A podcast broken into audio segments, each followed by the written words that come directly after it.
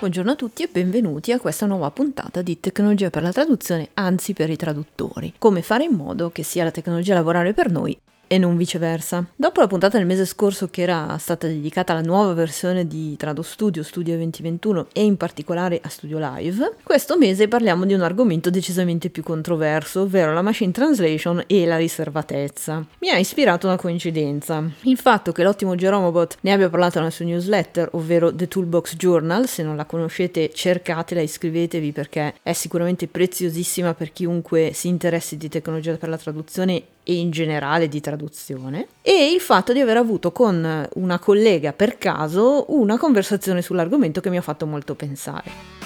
Cosa intendo dire con machine translation e riservatezza? Saprete bene che oggi usare un motore di traduzione automatica, qualunque esso sia, significa condividere dei dati con quel motore, perché essenzialmente gli diamo in passo il nostro testo source per ottenere una proposta di traduzione sulla quale poi andiamo a fare post editing saprete altrettanto bene che in quanto professionisti abbiamo tutti un obbligo di riservatezza che possiamo definire generico e che riguarda tutte le informazioni di cui veniamo a conoscenza nell'esercizio della professione. Obbligo generico a cui naturalmente si aggiungono degli obblighi specifici che derivano ad esempio dal GDPR, quando veniamo in possesso e a conoscenza di dati relativi a persone fisiche, oppure che derivano da accordi di non divulgazione che molti clienti diretti e non ormai fanno sottoscrivere.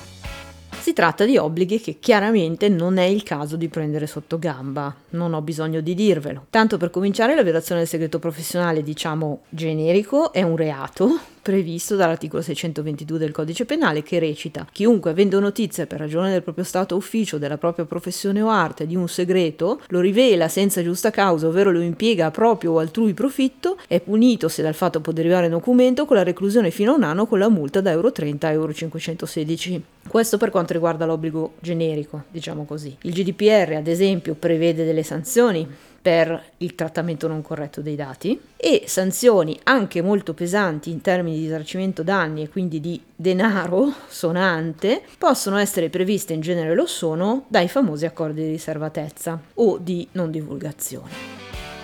Cosa succede quindi al traduttore che a fronte di tutto questo si trova ad avere a che fare con quello scambio di dati di cui dicevamo prima che l'utilizzo della machine translation comporta? Da professionista posso rispettare questi obblighi e al contempo fare uso della machine translation? La risposta molto semplicemente è assolutamente sì, ma chiaramente c'è un ma. Assolutamente sì, purché io paghi. E qui vengono i nodi al pettine e sono anche dei nodi belli grossi. Quando parliamo di motori di traduzione, quantomeno di quelli più diffusi, che potremmo chiamare generalisti, ecco anche se in realtà lo sono fino a un certo punto, Google, DeepL, eccetera,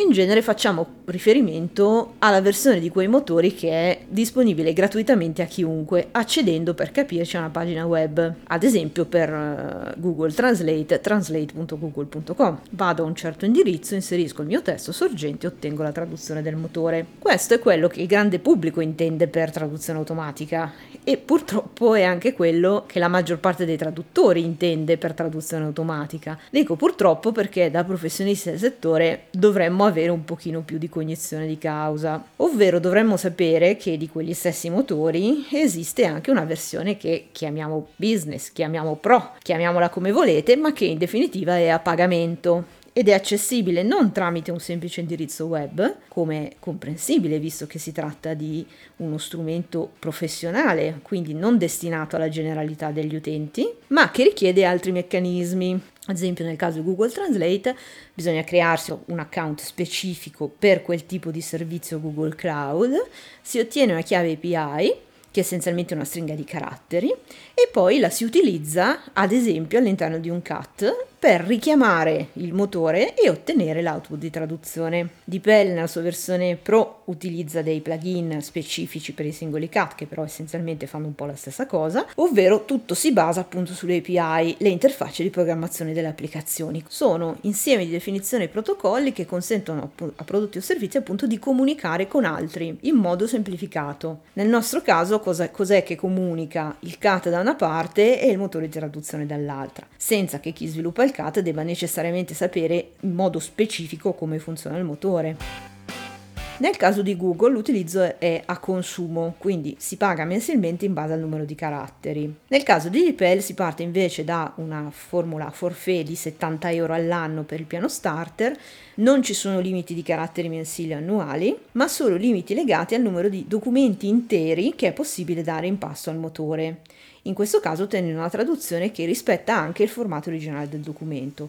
Non vale naturalmente per tutti i tipi di formati, ma il discrimine per DeepL è questo. Nel caso della versione gratuita di questi motori, quella accessibile dal web a tutti, la riservatezza dei dati non è garantita e i termini e condizioni di Google, di DeepL, di Bing, di quello che volete, lo esplicitano in modo assolutamente chiaro, dicendo che i nostri dati, quindi il sorgente che noi diamo in passo al motore, potranno essere utilizzati per migliorare il servizio. Questo, ripeto, viene detto ai termini e condizioni di tutti i motori in modo assolutamente chiaro.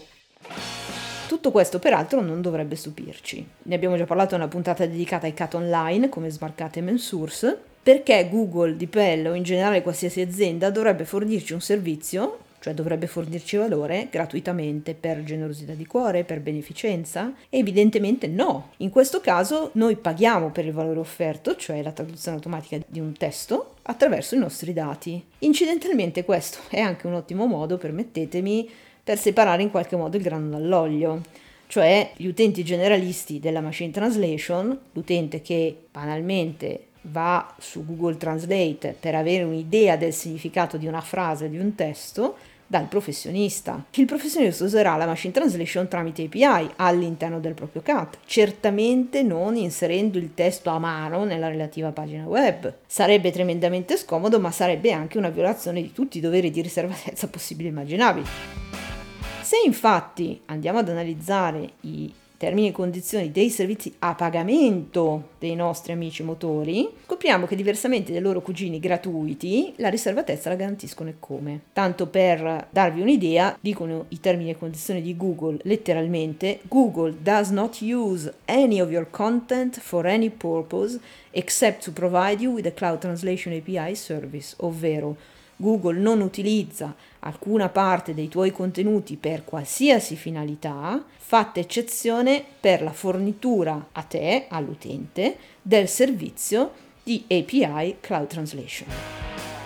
Questo mi porta ad alcune osservazioni. La prima, chiunque svolge la nostra professione sostiene, come molti fanno, che la machine translation è il male e non va usata perché tanto comunque viola la riservatezza, è in malafede oppure non è sufficientemente informato. Come abbiamo visto c'è violazione, altro che se c'è, ma soltanto se uso la versione free dei vari motori, che evidentemente non è pensata per dei professionisti come noi, dei professionisti che da quell'uso ricavano un profitto e che in buona sostanza non possono ovviamente pensare di avere la botte piena la moglie ubriaca. Sfrutto il servizio di machine translation senza sborsare un euro, ma dall'altra parte ci guadagno sopra, mentre il fornitore del servizio non guadagna assolutamente nulla. Siccome non viviamo nel paese dei balocchi, non è così che funziona, in quel caso paghiamo, anche se apparentemente no, con i nostri dati. Abbiamo visto però che questo tipo di transazione, cioè pagare tramite dati, a noi professionisti non è consentita Naturalmente ognuno di noi è perfettamente libero di non usare la machine translation se ritiene che non faccia il caso suo o se ritiene che in qualche modo sia eticamente sbagliato farlo, in nome di una propria visione della professione che può essere condivisibile, può non esserlo, non entriamo qui perché non è questo l'argomento di cui intendo parlare. Deve essere chiaro però che la motivazione della machine translation non si può usare perché viola la riservatezza non è valida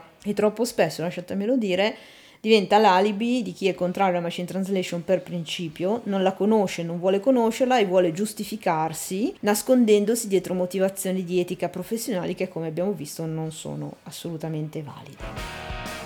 Seconda osservazione, tanti tantissimi troppi soggetti che operano nel settore della traduzione a vario titolo, magari anche in modo tangenziale, nel senso che offrono servizi di traduzione nell'ambito di una serie di altre attività, non come proprio core business. Questi soggetti ogni giorno utilizzano i motori di traduzione automatica nella versione free e violano così i propri doveri di riservatezza in modo assoluto. In molti casi lo fanno per ignoranza, ma purtroppo in molti altri casi lo fanno anche con consapevolezza e quindi in modo doloso. E non voglio neanche iniziare a parlarvi di chi in pubblico si scaglia contro Machine Translation che ci rovina tutti, ma poi in privato la usa e la usa senza pagare. Però ci sono pure loro e lo sappiamo perché sepolcri imbiancati ci sono dappertutto e nella nostra professione forse anche di più. Lo fa il singolo traduttore, lo fanno le agenzie piccole, medie e grandi, lo fanno entità che appunto hanno a che fare con la traduzione solo tangenzialmente e che da qualche tempo a questa parte hanno scoperto la machine translation e la sfruttano per ampliare i propri guadagni. È evidente che in questo contesto l'ignoranza non è ammessa perché la legge non ammette ignoranza,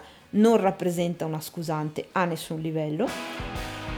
Parlando per noi professionisti, chiaramente non possiamo pensare di riempirci la bocca con le discussioni sulle tariffe, il valore della traduzione, non bisogna fare dumping, i clienti vanno educati e poi trascurare una questione così macroscopica senza informarci adeguatamente su cosa stiamo facendo e su che conseguenze ha il nostro utilizzo di questi strumenti e questo vale in generale per lo strumento tecnologico. Se poi violiamo i nostri obblighi di riservatezza in modo consapevole, beh, eh, mettiamola così, penso che nessuna conseguenza che ci troveremo a dover subire sarà mai abbastanza pesante, perché a parte la deontologia è letteralmente una condotta criminale.